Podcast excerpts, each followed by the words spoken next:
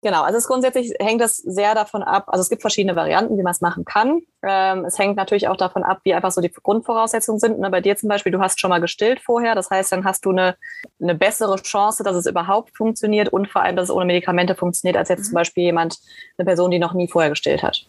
Und mit diesem Intro sage ich ganz herzlich willkommen, liebe HörerInnen, zu einer neuen Folge von Gay Mom Talking.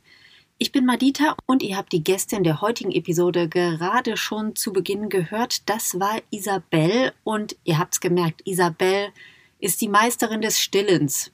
Naja, also auf jeden Fall kennt sie sich richtig, richtig gut aus und vor allem kennt sie sich mit dem Thema Stillen ohne Schwangerschaft aus. Und darüber werde ich gleich mit ihr sprechen, denn gerade für queere Elternpaare ist das natürlich ein richtig schöner Weg und eine gute Methode, um ein nicht leibliches Kind zu stillen. Also, seid gespannt auf die heutige Episode und auf meine Lieblingsstillratgeberin. Gibt es das Wort Stillberaterin? Naja, sie ist Hebamme, ist ja auch egal. Gleich kommt auf jeden Fall Isabel. Vorher aber noch ein kleiner, klitzekleiner Hinweis in eigener Sache. Vielleicht ist es euch bereits aufgefallen. Der Klang dieses Intros hier, ne, der ist total super. Woran liegt das? Das liegt daran, dass ich in meiner kleinen Mini-Podcast-Kammer sitze und umgeben bin von Steinwolle. Ja, von hochwertiger Steinwolle, denn ich neige dazu, mir öfter mal Renovierungsprojekte vorzunehmen, die ich dann gar nicht realisieren kann, aus Gründen. Manchmal, weil ich es nicht kann. Jedenfalls habe ich total viel tolle Steinwolle übrig und wer diese Steinwolle gerne haben möchte, kann sich bei mir melden. Gay Mom Talking Podcast auf Instagram mit Unterstrich geschrieben. Schreibt mir eine, ähm, eine Nachricht und dann bekommt ihr diese Steinwolle zum queer-feministischen Sonderpreis von mir. Jawohl. Den Mörtel habe ich auch noch. So, das aber nur von mir. Wenn ihr schon mal auf Instagram seid, dann folgt auch gerne meinem Account, um nichts mehr zu verpassen. Aber jetzt geht's los mit Isabel. Hallo Mama. Hallo Mami. Familie ist bunt. Game Mom Talking. Der queere Familienpodcast.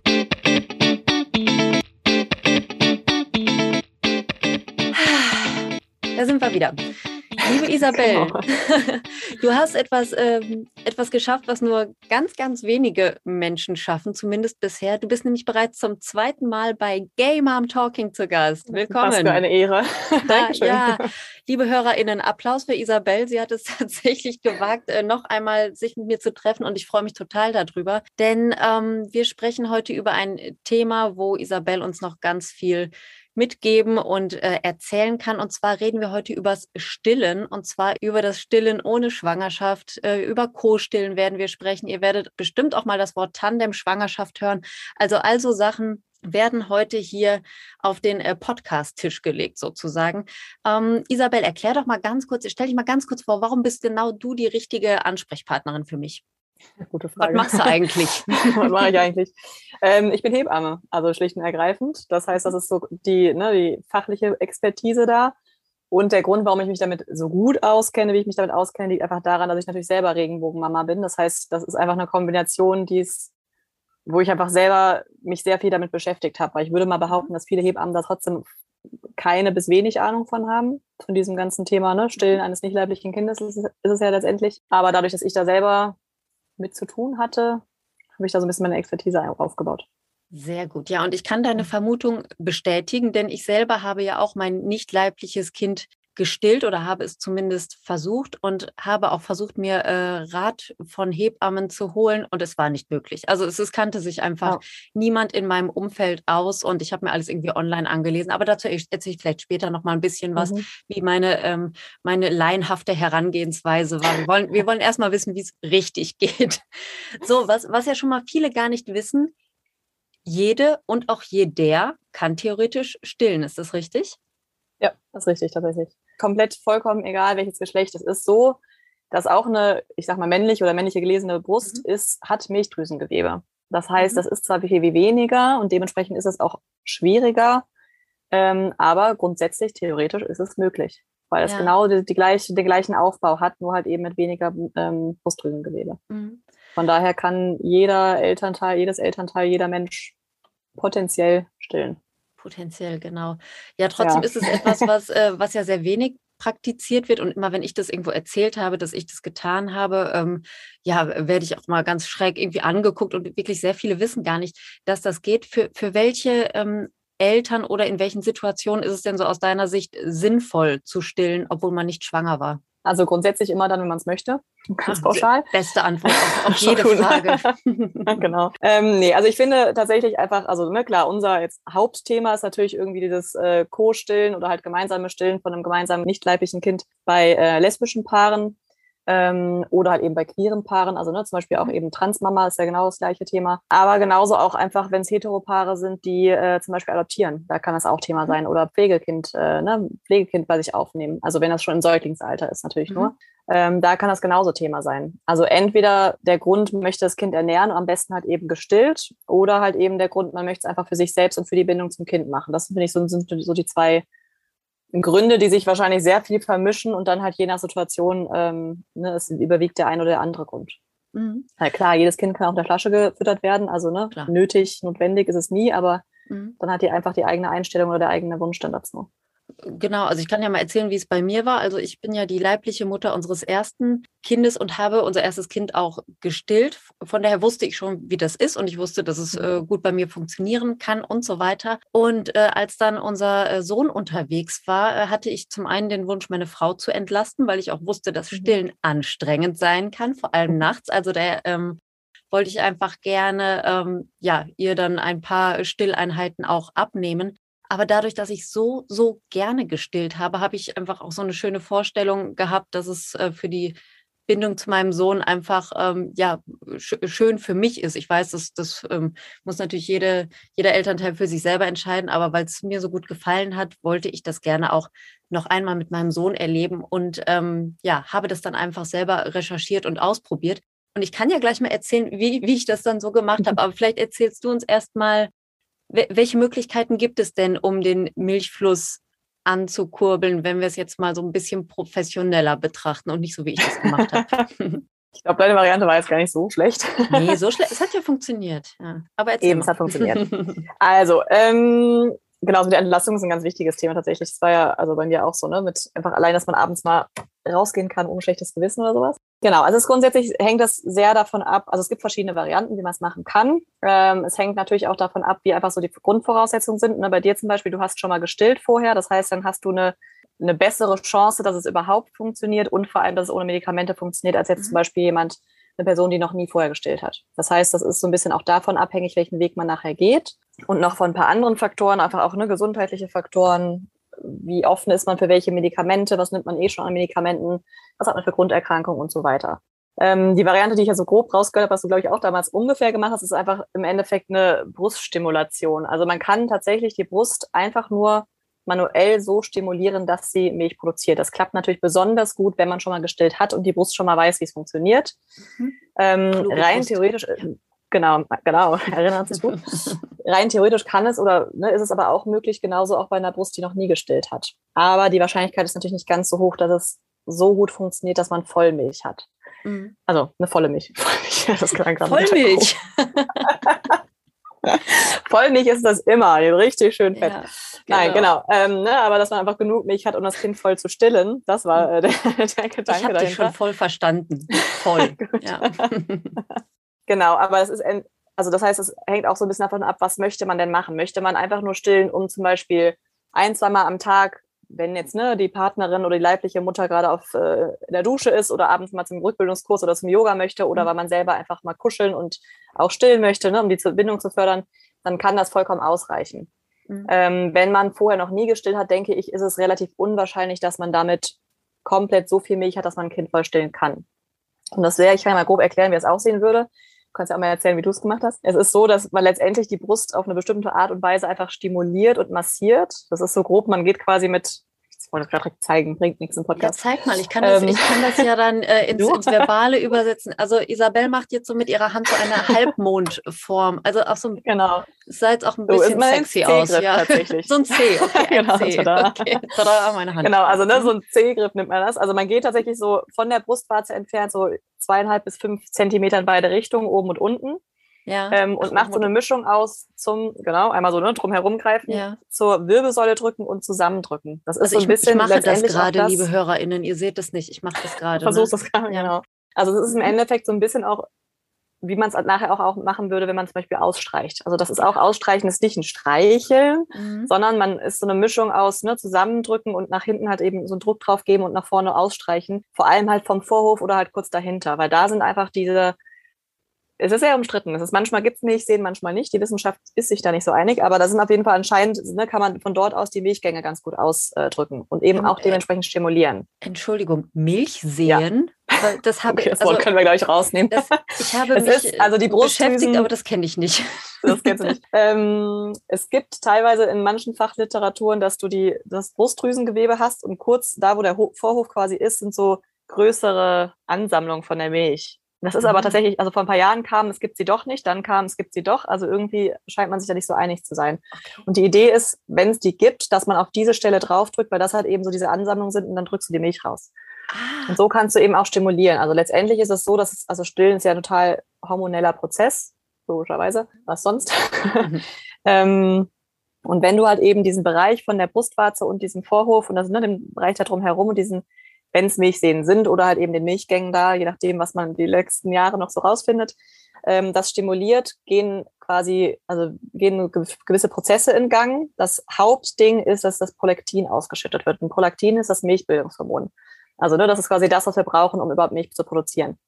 Ähm, sind noch ein paar andere Hormone, vor allem das Oxytocin. Das ist immer so, dass unser Liebes- und Sexhormon, das ist aber auch das Ah, Hormon, was halt eben bei der Milchproduktion oder bei Milch, beim Stillen halt eben auch ne, ausgeschüttet wird, um die Brustmuskulatur zusammenzuziehen. Interessanterweise auch das gleiche Hormon, was unsere Venen auslöst. Äh, hängt alles zusammen. verrückter genau. Körper. Mhm. Total, ja. ähm, genau, das heißt, es werden einfach Hormone ausgeschüttet, allein durch diese Stimulation von der Brustwarze und diesem Vorhof. Und so Mhm. kann man das machen. Und das ist halt einfach, man sollte es, also mindestens mal sechs Wochen, acht Wochen vor ET, würde ich sagen. ET Mhm. ist der errechnete Termin, Mhm. also ungefähr ganz grober ja. Geburtstermin, aber vielleicht nicht alle anderen. Hast du recht, ja. Genau. Ähm, und also so, ich sage mal so, laut, laut Empfehlung ist es ab sechs Monate vorher sogar schon anzufangen. Aber ich würde sagen, das hängt auch sehr davon ab, tatsächlich, wie man, ne, ob man voll stillen möchte, also sprich alleine stillen möchte, oder halt Mhm. eben, ob man sagt, ne, so wie du es beschrieben hast, so, ne, als Snack zwischendurch, als Bindungseinheit, als Kuschelzeit quasi. Mhm. Genau. Äh, man Ja. kann es tatsächlich auch noch verbinden zwischen den Schulterblättern. Es sind so ein paar gewisse ähm, Reflexpunkte, die die Milchbildung fördern. Also das macht man zum Beispiel auch, wenn, man, wenn ich ne, eine Frau oder eine Mutter habe, die Probleme mit dem Stillen hat, wo die Milchbildung nicht gut in Gang kommt, dann kann man hinten massieren, so rechts und links von der Wirbelsäule zwischen Halswirbelsäule und ähm, Schulterblattspitzen, den Bereich. Okay, da Dass man dort quasi nicht ne, so selber runter. dran, ne? Nee, bin ich zu ungelenkt? Ja, okay, darf brav jemand anderes für einen machen. Das darf jemand anders machen, okay. Genau, ne, dass man da zum Beispiel die Bereiche massiert, also wirklich so entlang der Wirbelsäule entlang oder halt auch tatsächlich Wärme drauf tut. Also während man stillt und Probleme da zum Beispiel hat, kann man das auch machen. Das ist jetzt nicht unser Thema, aber ja. genau, das sind so das gewisse Reflexpunkte, das kann man auch dazu nehmen. Mhm. Ja, Ja. das ist so grob die Technik. Weiß nicht, was hast, Mhm. wie hast du es denn gemacht? Ja, doch einiges kam mir, äh, also hier dein C-Griff, den du, also das C, Mhm. was du mit der Hand äh, geformt hast, das kam mir jetzt sehr bekannt vor. Ich habe darüber hinaus noch andere äh, Druck- und Massagetechniken insgesamt quasi. Mhm. äh, gemacht. Also ich hatte das halt irgendwo im Internet gefunden und das meiste, was ich gemacht habe, kam mir sehr bekannt vor von, ähm, ne, von diesem Ausstreichen. Also wenn man so einen Milchstau hat, dann, also bei mir hat es ganz gut funktioniert, dass ich dann auch so kleine kreisende Bewegungen um den ähm, Ja. Vorhof herum gemacht habe, da wo es dann eben so verhärtet war. Und jetzt war natürlich noch nichts verhärtet, aber das hat auch dazu geführt, dass halt alles irgendwie stimuliert wurde. Und ich habe das so, wenn ich mich recht erinnere, zwei, dreimal am Tag gemacht. Und diese sechs Wochen, die, die waren es bei mir auch. Also ich habe Mhm. sechs Wochen vor dem Termin äh, angefangen. Und schon kurz vor dem Termin äh, kam das erste Mal Milch. Und dann war es so, yay, so cool. morgens im Badezimmer. ne? Also dann kamen da die ersten äh, Tropfenspritzer, was auch immer raus. Und Mhm. äh, also das äh, passte vom Timing her dann super. Und ähm, ich habe mich damit super wohl gefühlt. Also ich hatte vorher auch über die Einnahme von Medikamenten ein bisschen was gelesen und äh, war da aber skeptisch, weil, ähm, naja, weil meine Frau ja auch vorhatte zu stillen. Ne? Und ich wollte Mhm. es gerne ausprobieren. Ich habe mir gewünscht, dass das äh, gut funktioniert, wollte jetzt aber nicht auf Biegen und Brechen auf jeden Fall unseren Sohn stillen. Ja. Ne? Und ähm, ich war äh, sehr überrascht, wie gut das äh, geklappt hat mit der Milchproduktion. Und also Mhm. ich, fei ich feiere unseren Körper, also nicht, das ist mein Körper hier, aber unser aller Körper äh, feiere ich ja, Ja. äh, krass ab, was der alles so drauf hat. Ne? Und das war wieder so ein Moment, wo ich Voll. dachte, Mann, Körper, toll, was du alles kannst. Ne? Also das fand ich wirklich sehr faszinierend, weil es echt so einfach auch ging. Ähm, ja, wenn es nicht so gut läuft, äh, was kannst du uns denn zu Medikamenten erzählen? Was gibt es da für mhm. Möglichkeiten? Was muss man beachten?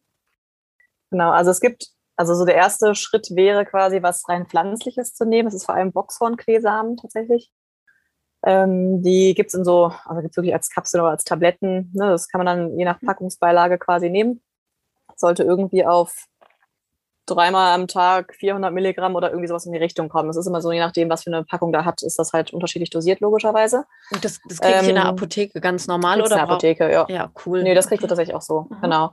Ähm, es gibt ja so ganz viele Sachen, die noch so ein bisschen milchbildungsfördernd sind oder was man immer so sagt, ne? so Fenchel, Anis, Kümmeltee zu trinken oder Malzbier zu trinken oder sonst irgendwas. Ähm, das ist alles im Endeffekt auch der Hintergrund ist, wenn man Milch produzieren möchte, dann sollte der Körper gut genährt sein. Das heißt grundsätzlich, egal wie man es macht, man sollte genug trinken und genug essen, damit der Körper überhaupt die Milch produziert. Das ist, das ist so der Hintergrund. Ja. Mhm. Ja, geläuft. genau, aber das ist einfach so das, was ich immer, es sollte man schon im Hinterkopf haben, dass man mhm. einfach dran denkt, ne, Milch zu produzieren, dann muss ja auch ganz viel Flüssigkeit reingehen, man soll einfach mhm. genug trinken, gut essen, damit der Körper überhaupt Lust hat, davon was abzugeben. Ne, so kann man sich das okay. ein bisschen vorstellen.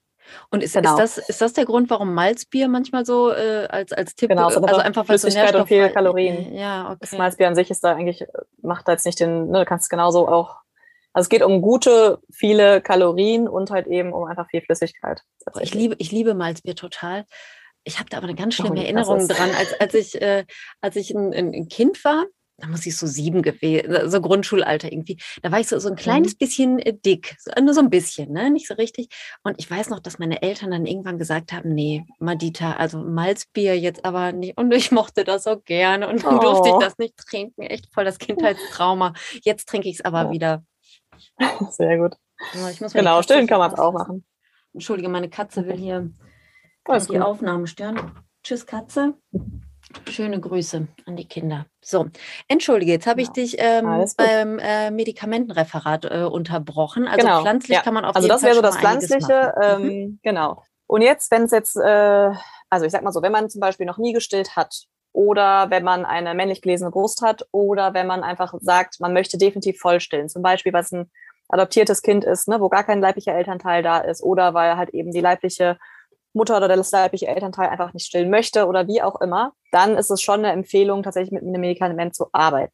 Jetzt kommt das große Aber. Das Problem mhm. ist, ähm, das Medikament, das ist Dom, also das heißt Domperidon und es ist nicht dafür gedacht. Ähm, das heißt, es ist von Anfang an schon mal ein Off-Label-Use. Also Off-Label-Use heißt immer, ich benutze quasi die Nebenwirkung eines Medikamentes und nutze diese aus. Also, ne, das mhm. heißt, das Medikament ist eigentlich für Magen und ne, so Verdauungsbeschwerden und sowas.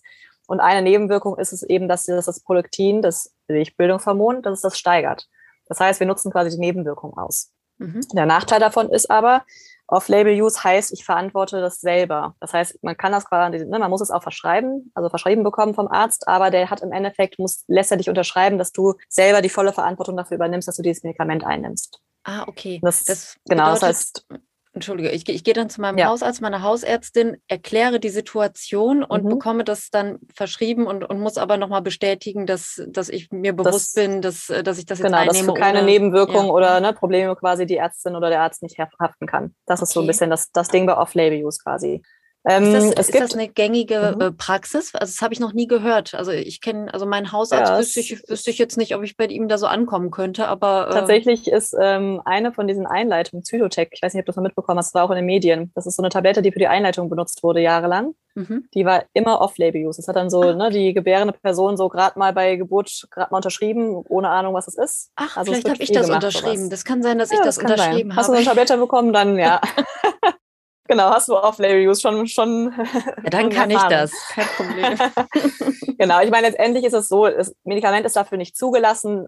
In dem Fall jetzt zum Beispiel, wer macht schon Großstudien, angelegte Studien zum Thema Stillen von einem nicht leiblichen Kind? Mhm. Mal ganz im Ernst, wer gibt dafür Geld aus? Also, ne, das ist immer so ein bisschen das, der Hintergrund auch bei solchen Sachen natürlich. Aber man muss sich aber trotzdem das, einfach das ne, Bewusstsein und das dementsprechend auch, finde ich, dass man sich da einfach nochmal also natürlich immer bei Medikamenten, aber gerade irgendwie bei sowas einfach nochmal gut beliest und einfach selber darüber Bescheid weiß, was ist das für ein Medikament. wie wichtig ist es für mich? Deswegen auch so dieses Thema, möchte ich unbedingt voll stillen, zum Beispiel, weil das Kind wirklich adoptiert ist von anderen, ne, ganz fremden mhm. Eltern und dementsprechend ähm, keiner von uns stillen kann. Oder zum Beispiel, wenn ich jetzt ne, die Person bin, die halt eben in Elternzeit ist und die leibliche, leibliche, das leibliche Elternteil eben nicht, dann macht es natürlich auch Sinn, dass, ne, dass man voll stillt. Das heißt, das muss man so ein bisschen für sich abwägen. Mhm. Genau, und dann muss man es auf jeden Fall mit dem Arzt absprechen, logisch allein schon wegen der Verschreibung. Und das andere ist aber auch, dass es auf die, aufs Herz gehen kann. Das heißt, Personen, die ähm, Herzprobleme haben, denen würde ich es nicht empfehlen, weil einfach die Nebenwirkungen sein können, dass man halt Herzrhythmusstörungen davon bekommt. Mhm. Und es ist sogar so, dass es, also es gibt, das kann ich dir ne, auch verlinken, so ein wissenschaftlich, also ein so ein Paper wirklich zu dieser induzierten Laktation nennt man das übrigens, also eine, Habe ich in meiner eine provozierte, stehen, ja. genau, provozierte Milchförderung. Genau, da gibt es so ein wissenschaftliches Paper zu und da steht auch, ähm, stehen die Nebenwirkungen eben auch drin. Und das Ding ist auch, dass die Dosierung, die empfohlen ist, um das wirklich effektiv zu nutzen für die Milchbildung, ist höher als die eigentliche Höchstdosis von diesem Medikament. Ah, okay. Also es ist quasi der zweite mhm. Punkt, was man gut mit dem Arzt abklären muss und absprechen mhm. muss seine Gesundheit, seine Anamnese, auch so die Familienanamnese. Das heißt immer so, ne, meine Geschwister, Eltern, Großeltern, gibt es da irgendwelche Herzerkrankungen? Mhm. Es sind noch so ein paar andere Krankheiten dabei, das ne, steht da alles drin, aber das Hauptding ist vor allem wirklich das mit dem Herzen. Und dann muss man es einfach gut für sich abklären. Mhm. Wenn das alles gesundheitlich für einen machbar ist und man sagt, man möchte das machen, dann ist das ein Medikament, was wirklich eine, wohl eine sehr, sehr gute Wirkung hat. Und das, ich kann ja einfach mal, einfach mal erklären, wie man das dann machen würde, quasi. Mhm, ne? Ja. Ähm, mhm. Man fängt auch in der Regel, sollte man auch so ungefähr sechs Monate vor dem errechneten Termin damit anfangen, dass man das Medikament nimmt. Und am Anfang nimmt man das dreimal am Tag plus nee, ich lüge gerade viermal am Tag, Entschuldigung, viermal am Tag 10 Milligramm plus unter Umständen tatsächlich noch die Antibabypille dazu. Das hat den Grund, nicht damit die nicht leibliche Mama nicht bloß nicht schwanger wird, sondern ähm, das hat einfach den Grund, dass die Antibabypille den Zyklus ja einfach komplett lahmlegt. Also ne, man hat ja gar keinen Zyklus mehr quasi mit der Pille. Ähm, und das ja so ganz, also grob gesagt, gaukelt das ja so ein bisschen Schwangerschaft vor und es stoppt letztendlich vor allem die Milchbildung.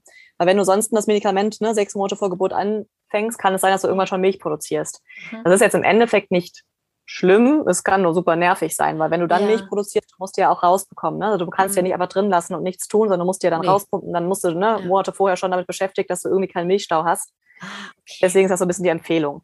Ich kenne ein paar, die haben das nicht gemacht, weil sie es einfach nicht wollte. Die hat auch sogar erst acht Wochen vor dem errechneten Termin angefangen, das Domperidon zu nehmen. Es hat trotzdem funktioniert. Mhm. Sie hat dann irgendwann Milch gehabt und hat es einfach abgepumpt und eingefroren. Funktioniert mhm. auch. Ja. Na, aber so von dem, genau, die Empfehlung ist es, sechs Monate vorher anzufangen und dafür aber die Pille mitzunehmen, damit man eben nicht schon anfängt, mhm. Milch zu produzieren in der Zeit. Gut, aber das ist natürlich was, äh, was man dem Körper dann auch äh, zumuten muss, genau. will, äh, was, äh, ja, was man sich eben gut überlegen muss. Aber jetzt, wo du das gerade mit dem Abpumpen sagst, äh, das habe ich auch gemacht. Also ich habe zuerst irgendwie mhm. ein paar mhm. Wochen so äh, massiert und dieses Ausstreichen gemacht und so.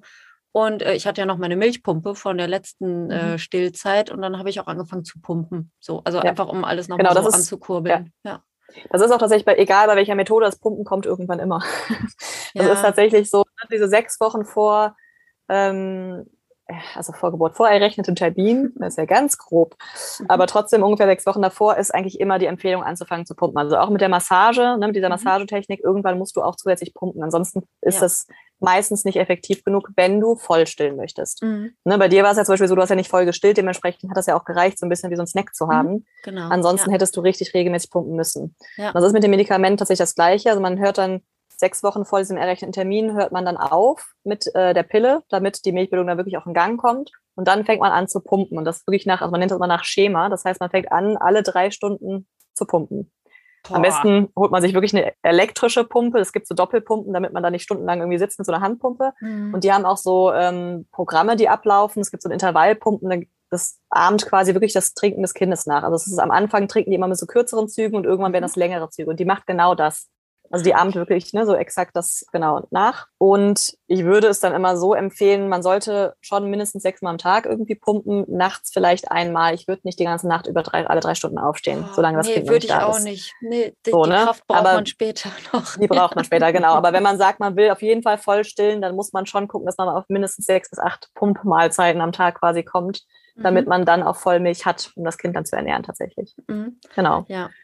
Gut, also man Ja. muss schon äh, ähm, eine ganze Weile vor dem ET sich drauf einstellen äh, Ja. und sich vorbereiten, damit es dann auch äh, funktioniert. Aber wenn man das möchte, ist das alles machbar. Klar, die Sache mit dem Medikament muss man sich super gut überlegen, aber Ja. äh, ja, also ich kann echt nur aus meiner Erfahrung sprechen. Ich war überrascht, wie wie einfach es dann ging, aber ich hatte ja keine Vollmilch, wie du gerade so Mhm. schön gesagt hast. Aber wollte ich ja auch Genau. nicht. Ne? Ich wollte ja nur Ja. äh, die Snackbar sein, sozusagen.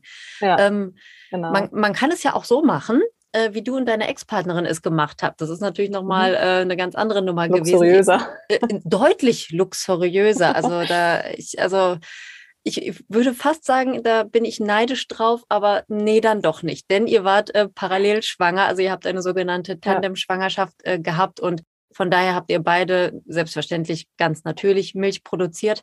Ähm, wie war das denn dann so in eurem Alltag, wenn ihr beide die Babys stillen konntet und es auch getan habt? Ähm, genau, wir haben es einfach so ein bisschen nach Bedarf gemacht. Also ich würde sagen, so grob hat jede Mama das andere Kind ein bis zweimal am Tag gestillt. Und dann war das halt meistens so ein, ne, gerade duschen oder ist gerade aus dem Haus oder fängt gerade an zu essen und denkst, oh nee, komm, jetzt mach du mal gerade, wenn das Kind wach geworden ist. Das heißt, wir haben schon geguckt, dass primär die leibliche Mutter das leibliche Kind stillt, was jetzt nicht an dem leiblich-leiblich zu tun hat, sondern vielmehr daran, dass man schon aufpassen muss, dass nicht ne, die eine Mama irgendwie dem einen Tag die Hälfte des, des Tages gar nicht stillt und die andere ganz, ganz viel und hat nachher, haben nachher beide einen Milchstau. Die eine, weil es Mhm. in dem Tag nicht entleert wurde, und die andere am nächsten Tag, weil der Körper denkt, jo, ich muss viel produzieren. Also man kann den Körper damit so ein bisschen, bisschen durcheinander bringen. Deswegen haben wir das wirklich so gemacht, dass es einfach so ne, ein, zweimal am Tag war und dann halt auch relativ ausgeglichen, mal, mal so, mal so. Und damit hat das ganz gut funktioniert. Genau, und dementsprechend ist es auch was, was man auf jeden Fall ähm, also im Hinterkopf halten sollte, dieses Thema so ne, Milchstau zum Beispiel provozieren. Also Milchstau heißt, die Brust ist an irgendeiner Stelle oder komplett, aber meistens ist es so irgendwie an einer Stelle, ist sie nicht entleert worden. Und dann kann das sich anstauen und nach einer Zeit auch entzünden und das tut weh und das ist einfach unschön. Das tut scheiße Deswegen- weh. Das tut scheiße weh, genau. Man kann auch Schüttel- Schüttelfrost und Fieber davon kriegen und so selber, muss einfach nicht sein. Mhm. Genau, und dementsprechend ähm, würde ich halt gucken, dass wenn man jetzt volle Milch hat, also ne, für ein vollgestilltes Kind Milch hat, kann es natürlich nicht sein, dass jetzt auf einmal plötzlich ein anderes Elternteil die Hälfte des Tages das Kind stillt. Sonst hat diejenige mit ne, kompletter, mit, mit vollen Brüsten quasi echt ein Problem. Ja. Das heißt, das muss man einfach vorher genau überlegen, wie werden wir danach stillen, wie Mhm. man das dann auch macht. Mhm. Tatsächlich. Also sage ich, ne, wir wollen beide halb-halb stillen, zum Beispiel sind beide in Elternzeit, dann würde ich es auch genauso von Anfang an quasi anfangen. Mhm. Und bei uns war es halt eben nur so dieser, bisschen wie bei dir, ne, so der Snack am Tag oder halt eben Mhm. einfach, weil es einfach praktisch war und dann hat sich das so ganz gut ergeben. Ja, sehr luxuriös, auf jeden Fall. Jetzt, wo du Mhm. das gerade gesagt hast mit äh, leiblichen Kindstillen oder Nichtstillen, ich erinnere mich an eine Situation im äh, Krankenhaus nach der Geburt unseres Sohnes. Ich weiß, es war der erste oder zweite Tag nach der Geburt. Da kam eine ähm, Krankenschwester ins Zimmer und ich stillte ihn gerade so. Ne? Also die Frau kannte uns nicht. Ich bin mir auch gar nicht sicher, ob sie mich als äh, Partnerin der äh, Gebärenden da irgendwie eingestuft hat. Keine Ahnung. Äh, Sie wusste auch nicht, wie häufig ich stille und hat also gar nichts dazu gefragt, ist aber völlig ausgeflippt, als sie mich da mit dem äh, Mhm. Neugeborenen gesehen hat und äh, also wollte ihn mir da am liebsten auch von der Brust reißen und sagte, dass es ganz, ganz wichtig sei, dass die leibliche Mutter ähm, in der ersten Zeit mit der Vormilch das Kind stillt. Ist das so? Muss das ausschließlich so sein oder kann man da auch schon anfangen, das nicht leibliche Jein. Kind anzulegen? Jein, jein ist gut. Jein, Jein ist gut, Mhm. ne? Ähm, also es ist so, die Vormilch, also dieses, ähm, das heißt Kolostrum, ne, quasi Mhm. auf, auf Fachsprache, ähm, das ist die Milch, die man schon am Ende der Schwangerschaft oder halt vor allem in den ersten Tagen hat. Die ist viel kalorienreicher und viel nährstoffreicher und da sind viel mehr Antikörper drin. Das heißt, die ist quasi dazu gedacht, dass das Kind am Anfang kann das meistens noch nicht so viel trinken. Der Magen ist nur so ne, fünf bis sieben Milliliter groß, da passt nicht so viel rein. Und deswegen hat der Körper sich gedacht, gut, dann mache ich eine super tolle, konzentrierte Milch, damit das Kind ganz viel abbekommt. Mhm. Und deswegen ist es idealer, wenn die, das Kind diese Milch bekommt. Aber wenn die Mutter zum Beispiel, also die andere Art von Tandem-Stillen ist ja, ich habe ein älteres Kind, das noch gestillt wird und still dann weiter, dann zum Beispiel ist das auch nicht der Fall. Oder wenn ich das Kind mit Flaschen, Flasche ernähre, kriegt das von Anfang an auch dieselbe Milch. Das heißt, also so ein Drama ist es nicht. Ja. Und vor allem, wenn du jetzt, ne, wie du sagst, du warst ja dann einmal da und hast einmal dann irgendwie ne, das Kind gestillt, dann ist es, dann hast du ja nicht dies, dem Kind das kol komplette Kolostrum verweigert. Das hat ja Absolut nicht. trotzdem Kolostrum bei deiner Partnerin bekommen. Ne? Mhm. Dementsprechend ist es so ein Jein. Also ich, klar, ich würde schon gucken, dass wenn ähm, der leibliche Elternteil das Kind auf jeden Fall auch stillen will, dass es dieses Kolostrum bekommt. Mhm. Und sogar wenn nicht, ob man sagt, ne, man streicht es wenigstens am ersten Mal aus, das ist wie so eine, wir nennen es aber so wie so eine kleine Erstimpfung, so ein Booster Mhm. quasi. Ähm, aber trotzdem kann man da ein, am Tag auch das andere Elternteil stillen und da halt Mhm. eben dann ne, die andere Milch geben. Ja, das denke ich, sollte gesundheitlich gemacht. eigentlich das Thema sein. Ja. Ja, also es, es, es war eine verrückte Szene, aber äh, ja, also ich hatte mich dann danach auch nochmal, oder ich hatte mich auch schon vorher darüber informiert und fühlte mich eigentlich ziemlich gut damit, da jetzt äh, einmal am Ja. Tag oder zweimal an, am Tag ihn Das ist anzulegen. kein Und äh, Ja. gut, hast du mich jetzt nochmal Genau. beruhigt? Gerade noch so, ja, Kind ist schon groß, aber hey. Ki- Kind ist schon groß und vital, aber seit fünf Jahren denke ich darüber nach. Fünfeinhalb Jahre. Nein, Quatsch, überhaupt nicht. Nein. Nein, nein. Ähm, jetzt äh, ähm, aus deiner beruflichen Erfahrung als, äh, als Hebamme, ähm, äh, kommen häufig Paare oder auch Einzelpersonen zu dir und sprechen mit dir über ähm, übers Co-Stillen über, oder über Stillen ohne Schwangerschaft oder wie ist so die Nachfrage so in der Realität? Nö, also tatsächlich ist es eher so, dass wenn ich jetzt ähm, ne, zum Beispiel eben lesbisches, lesbisches Elternpaar habe oder so, dass ich die darauf anspreche, die meisten haben da Mhm. noch gar nicht drüber nachgedacht und wissen das gar nicht. Also Ah, es ist wirklich so, ne, von selber da mit dem Thema kommen, passiert äh, tatsächlich ziemlich selten, weil es einfach Mhm. gar nicht so, so bekannt ist ne, und so irgendwie im Kopf drin ist, dass es Mhm. einfach möglich ist. Also genau auch bei Adopti Adoptiveltern, die halt, also ne, jetzt ein heterosexuelles Adoptivelternpaar zum Beispiel, die kommen da auch oft überhaupt nicht auf die Idee, dass es möglich ist. mm, Also es ist eher so, dass Ja. ich, ich die dann, wenn ich die erwische, dann direkt mal sage, na, schon mal drüber nachgedacht. Kenn ich die Genau. Schön. Ja, aber bei mir war es auch so, ich bin da ganz zufällig auch irgendwo im Internet, auf Social Media, ich, ich weiß es schon gar nicht mehr, äh, bin ich drüber gestolpert und äh, dachte, das ist ja genial. Also ich, äh, Mhm. ne, und da wollte ich das dann sofort. Ähm, aber es ist einfach nicht so sehr verbreitet. Ja, aber ändern wir ja heute, ne? Also ich meine, dieser Podcast Absolut. hier, absolut, genau. Sprengt Ähm, ganz Deutschland. Minde also mindestens gleich im Anschluss nehmen wir das ja nochmal auf Englisch auf, das Ganze, was wir jetzt hier gemacht Oh ja. haben. Ne? Was, was heißt denn Vollmilch auf Englisch? Weißt du das, Isabel? Oh Gott. Nein, das machen wir alles mit Google Translator. Genau. funktioniert. Klingt bestimmt sehr witzig. Hm, Ich habe letztens meinen Nachnamen da eingegeben. Das war auch ein lustiges Ergebnis, weiß ich jetzt aber nicht mehr. War, nicht das, was ich erwartet habe, war Nicht, irgendwas was du anderes. dachtest, ja. Ähm, jetzt haben wir ja ganz viel darüber gesprochen, wie ich die Milch in meine Brüste reinkriege. Und ich, ich massiere gleich noch mal ein bisschen weiter. Es fühlt sich auch wirklich gut an, muss ich ja sagen. Also mir hat das echt äh, Spaß gemacht. Ähm, wenn das Baby jetzt geboren ist und ich ähm, anfangen möchte, das Kind zu stillen, muss ich da als nicht Mhm. leibliche Mama auf irgendwas besonders achten? Fängt wieder davon ab, wie viel man stillen möchte. Also wenn man dann der Teil ist, der komplett stillt, dann muss man halt echt viel anlegen. Im Endeffekt wie die leibliche Mama auch, irgendwie ne, 10 bis 12 Mal am Tag in 24 Stunden, also ne, ein Tag. Mhm. Wenn das Kind am Anfang ein bisschen schläfrig ist, würde ich zusätzlich noch abpumpen tatsächlich weiterhin. Also es Mhm. gibt manchmal Kinder, die verschlafen die ersten 24 Stunden gefühlt und dann würde ich gucken, dass man weiterhin diesen Drei-Stunden-Rhythmus irgendwie einhält, damit das nicht ne, dann direkt wieder äh, weniger wird. Und was wichtig ist, egal wie und wer und wann man stillt, ist immer das Richtige. Man nennt es immer andocken. Also wie das Kind an der Brust trinkt. Andocken, Mhm. genau. Ähm, die Docking Station. Genau. Äh, und zwar ist es nämlich so, dass wenn das Kind quasi nur vorne an der Brustwarze dran trinkt, dann passiert da gar nicht so wahnsinnig viel. Also die trinken gar nicht die Brust an der Brustwarze, sondern das Kind trinkt an der Brust. Also es muss Oh ja. viel mehr von der Brust im Mund nehmen. Das sollte asymmetrisch sein. Also es sollte immer von das Kinn in der Brust die Nase weg, allein damit es atmen kann, aber auch, dass die Brustwarze besser Mhm. ne, entleert wird und dieser Vorhof, das, was wir am Anfang der Massage auch gemacht haben, der Vorhof entleert wird.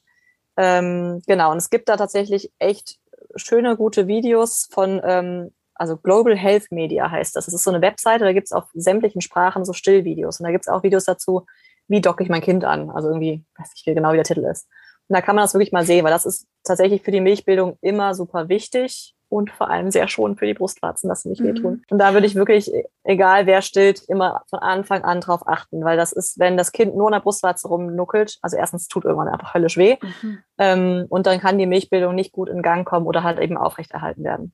Mhm. Okay, gut. Ja, ist nochmal ein guter Hinweis, denn das äh, ist was, was man auch äh, echt ein bisschen lernen muss. Also das, Mhm, ich, mir war das am Anfang nicht so ganz klar, wie weit so eine Brust in einen Babymund hineinpasst. Also das ist dann ja auch Mhm. irgendwie schnell, ähm, schnell erlernt, aber ich, ich wusste es einfach nicht so. Ne? Das, Genau, äh, ja. Genau, ja. Genau. Und Wichtiger dann muss man einfach darauf achten, was mir noch ein, also hier gerade noch einfällt, grundsätzlich, wenn man sagt, man möchte zum Beispiel nicht so wahnsinnig viel stillen.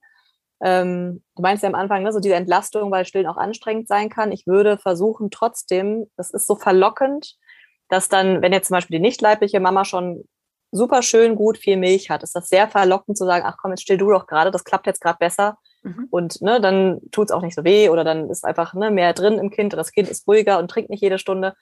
Ähm, würde ich in den ersten zwei, drei Wochen echt vorsichtig mit sein, weil die Milchbildung ist einfach super stress- und interventionsanfällig. Also wenn man in den ersten Wochen, es ist ne, sonst jetzt in einem heteronormativen Umfeld immer dieses Zufüttern, also das Kind wird in der, in der Klinik direkt schon mal zugefüttert mit Flasche, kann es passieren, es trinkt an der Brust irgendwann nicht mehr oder halt die Brust produziert nicht genug Milch. Das heißt, wenn jetzt die leibliche Mama eigentlich voll stillen sollte, weil sie zum Beispiel in Elternzeit ist oder das einfach machen möchte, ähm, dann würde ich so die ersten zwei, drei Wochen mich zurückhalten und einfach wirklich ein, zweimal am Tag, vielleicht maximal dreimal am Tag das Kind stillen, damit dieser Prozess einmal richtig in Gang kommen kann, auch wenn es mhm. verlockend sein kann, es anders zu tun tatsächlich. ja, du hast ja gerade schon äh, in, in, einem Nebensatz äh, erwähnt, äh, natürlich können auch äh, männlich gelesene Brüste mhm. Milch produzieren. Was heißt natürlich? Also wir zwar wissen das, viele Menschen wissen das nicht. Ne? Wie ist das denn mit äh, Transelternteilen, wenn, äh, wenn eine Transmama ihren Milchfluss ankurbeln möchte? Mhm. Gibt es da was anderes zu beachten? Ähm, es gibt noch mehr Medikamente, die dazu genommen werden können. Also im Endeffekt ist das, ich glaube, mit nur mal, also es ist ein Glauben. Ich kenne zumindest äh, niemanden, aber ich glaube, dass es mit nur Massieren und äh, Pumpen schwierig wird, dass das wirklich ne, so richtig in Gang kommt und genug rauskommt. Ähm, das heißt, es wäre dann auch wahrscheinlich eher die Variante eben mit diesem Domperidon. Ähm, und dann ist noch eine Empfehlung, dazu zu nehmen ein Östrogen, also ein Estradiol ist das, ne? das ist einfach ein Östrogen, um einfach nochmal ein bisschen diese Weiblichkeitshormone hinzukriegen, genau wie ein Progesteron. Das sind einfach so zwei Hormone, die oft, wenn man Hormone nimmt als Transfrau, oft eh gegeben werden oder ne, zumindest Teil davon sein können. Und das ist eine Empfehlung, die noch dazu zu nehmen. Und dann im Endeffekt das gleiche ne, dieses Domperidon und das Pumpen und dieses ganze Mechanismus. Die Antibabypille kann man sich dann sparen. Die kann man sich dann sparen. Wenigstens genau. etwas. Okay, aber genau. dann hat man, hat man da. Also es ist dann nochmal ein Haufen mehr Hormone mehr. Letztendlich. Mhm, ja. Ich glaube, viele, also ich weiß, ne, viele oder nicht viele, aber einige ähm, Transfrauen nehmen es ja, nehmen die ja eh unter Umständen. Mhm. Aber es ist natürlich auch nochmal mehr Medikamente, mehr Hormone und das muss man natürlich auch wollen. Aber ja. das ist, genau, das ist noch ja. so die Empfehlung. Genau.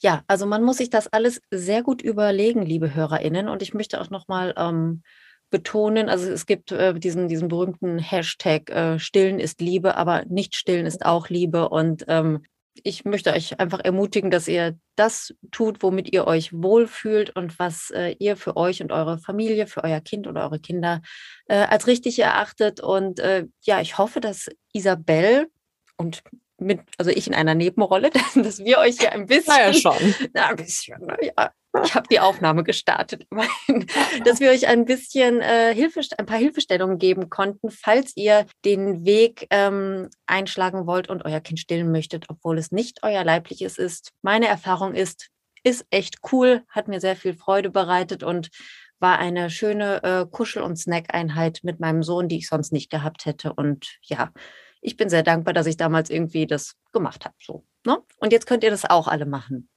Zack. Genau. Genauere Prozedere muss man, glaube ich, nochmal nachlesen, wenn man es dann wirklich macht. ja, ich überlege schon, ich werde mir irgendwas einfallen lassen, äh, hau ich jetzt einfach mal so raus. Ich weiß noch nicht, wie das aussehen äh, wird, aber ich werde irgendwie ähm, auf Instagram noch was zur Verfügung stellen, auch diese, den Halbmond, den wir jetzt hier gerade mit unseren Händen gemacht mhm. haben und so, dass man es einfach nochmal visualisiert, ähm, ja, vor Augen eben hat und jetzt nicht nur im Podcast hört, denn ähm, das ist dann doch vielleicht ein bisschen schwierig nachzumachen. Ne? Ja, ich gebe es ja zu. Also ich werde es euch nicht ja. in einem Video vormachen oder so, aber ich mache eine schöne Grafik. Schade oder eigentlich. Schade. Also nee, nee, das will keiner sehen. Also, ich habe es echt gerne gemacht, aber ich habe es auch sehr gerne alleine gemacht. da brauche ich keine Also was sind Hebammen ja meistens ziemlich schmerzfrei tatsächlich. Ja, das stimmt. Geburtstagskursen alles zu zeigen. We weißt du, jetzt fällt es mir auf, wir sind ja, also wir sind hier gerade über ähm, über äh, das Internet verbunden und äh, sehen uns auf mhm. einem Bildschirm. Aber ich, ich glaube, es liegt daran, dass du Hebamme bist, dass ich gerade auch gar keine Scheu hatte, hier meinen Halbmondgriff mhm. auch bei mir anzuwenden, äh, obwohl du mich ja siehst. Tja, da haben ja. wir den Salat. Naja, egal. Da haben wir es schon. Ja. da haben wir es schon. In den Show Notes findet ihr noch weitere Links, äh, die euch reinziehen könnt, falls ihr euch noch weiter in das Thema äh, ja, hineinlesen oder hineingucken möchtet.